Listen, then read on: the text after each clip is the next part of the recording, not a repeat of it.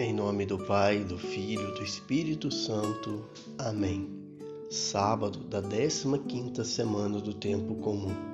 O evangelho apresentado pela liturgia de hoje é de Mateus, capítulo 12, versículos de 14 a 21. Ouçamos.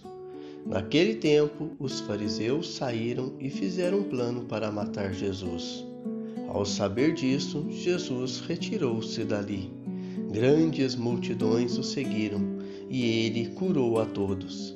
E ordenou-lhes que não dissessem quem ele era, para se cumprir o que foi dito pelo profeta Isaías: Eis o meu servo que escolhi, o meu amado, no qual coloco minha afeição.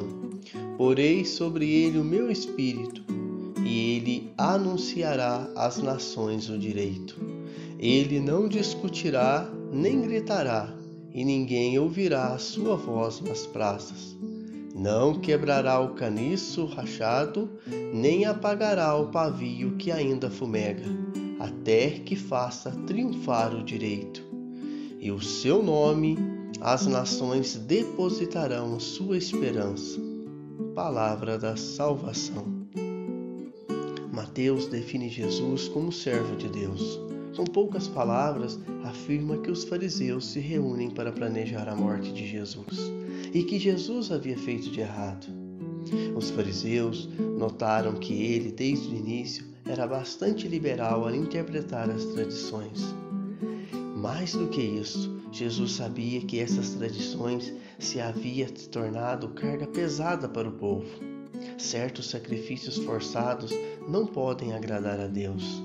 E não foi ele mesmo que afirmou: Não quero sacrifício, mas sim misericórdia? É na liberdade de cada um que demonstra o amor sincero. Se cumpre a lei porque é obrigado, onde está a virtude? Porque também Deus é um Deus de misericórdia e não um tirano pronto para castigar o mínimo deslize no cumprimento de qualquer lei. Jesus é o servo do Senhor, está a serviço do Deus misericordioso. Jesus Cristo, sendo a própria misericórdia divina, veio para retirar da mente das pessoas a figura de um Deus castigador, de um Deus vingativo, para anunciar que as únicas coisas que brotam de Deus é a bondade, a compaixão e o amor. Os judeus não compreendiam essas coisas, não entendiam as manifestações dos seus milagres e prodígios no meio das multidões. Os fariseus, movidos de inveja, ingratidão e malícia, saem da sinagoga para discutir como irão matar aquele que não querem reconhecer como autor da vida e pagar com a morte o que tantos doentes restituíam à saúde. Mas Jesus, sabendo das intrigas que eles armavam em seu coração, afastou-se dali, sem deixar de curar todos que o seguiram, ordenando-lhes, porém, que não divulgassem os milagres por ele realizados, a fim de não incitar a inveja e a ira de seus inimigos, para mostrar que não veio para guerrear, para lutar ou para brigar, ele então se reportava às Escrituras e falava dele mesmo, dizendo: Eis o meu servo que escolhi, o meu amado, no qual ponho minha afeição, porei sobre ele o meu espírito, isso é, nele infundirei desde a concepção os dons do Espírito Santo. A expressão meu servo deixa claro que Isaías está falando aqui de Cristo enquanto homem e não como Deus. Ele anunciará às nações o direito, isto é, aquilo que é justo e devido, não só aos judeus, mas a todos os povos. Ele não discutirá, nem gritará, e ninguém ouvirá a sua voz nas praças. Assim descreve o profeta a mansidão de Cristo, bem como a sua maneira serena, plácida e amável de ensinar. Não quebrará o caniço rachado, nem apagará o pavio que ainda fumega. Trata-se de um provérbio que, de acordo com Santo Agostinho, apenas reitera a mansidão de Cristo.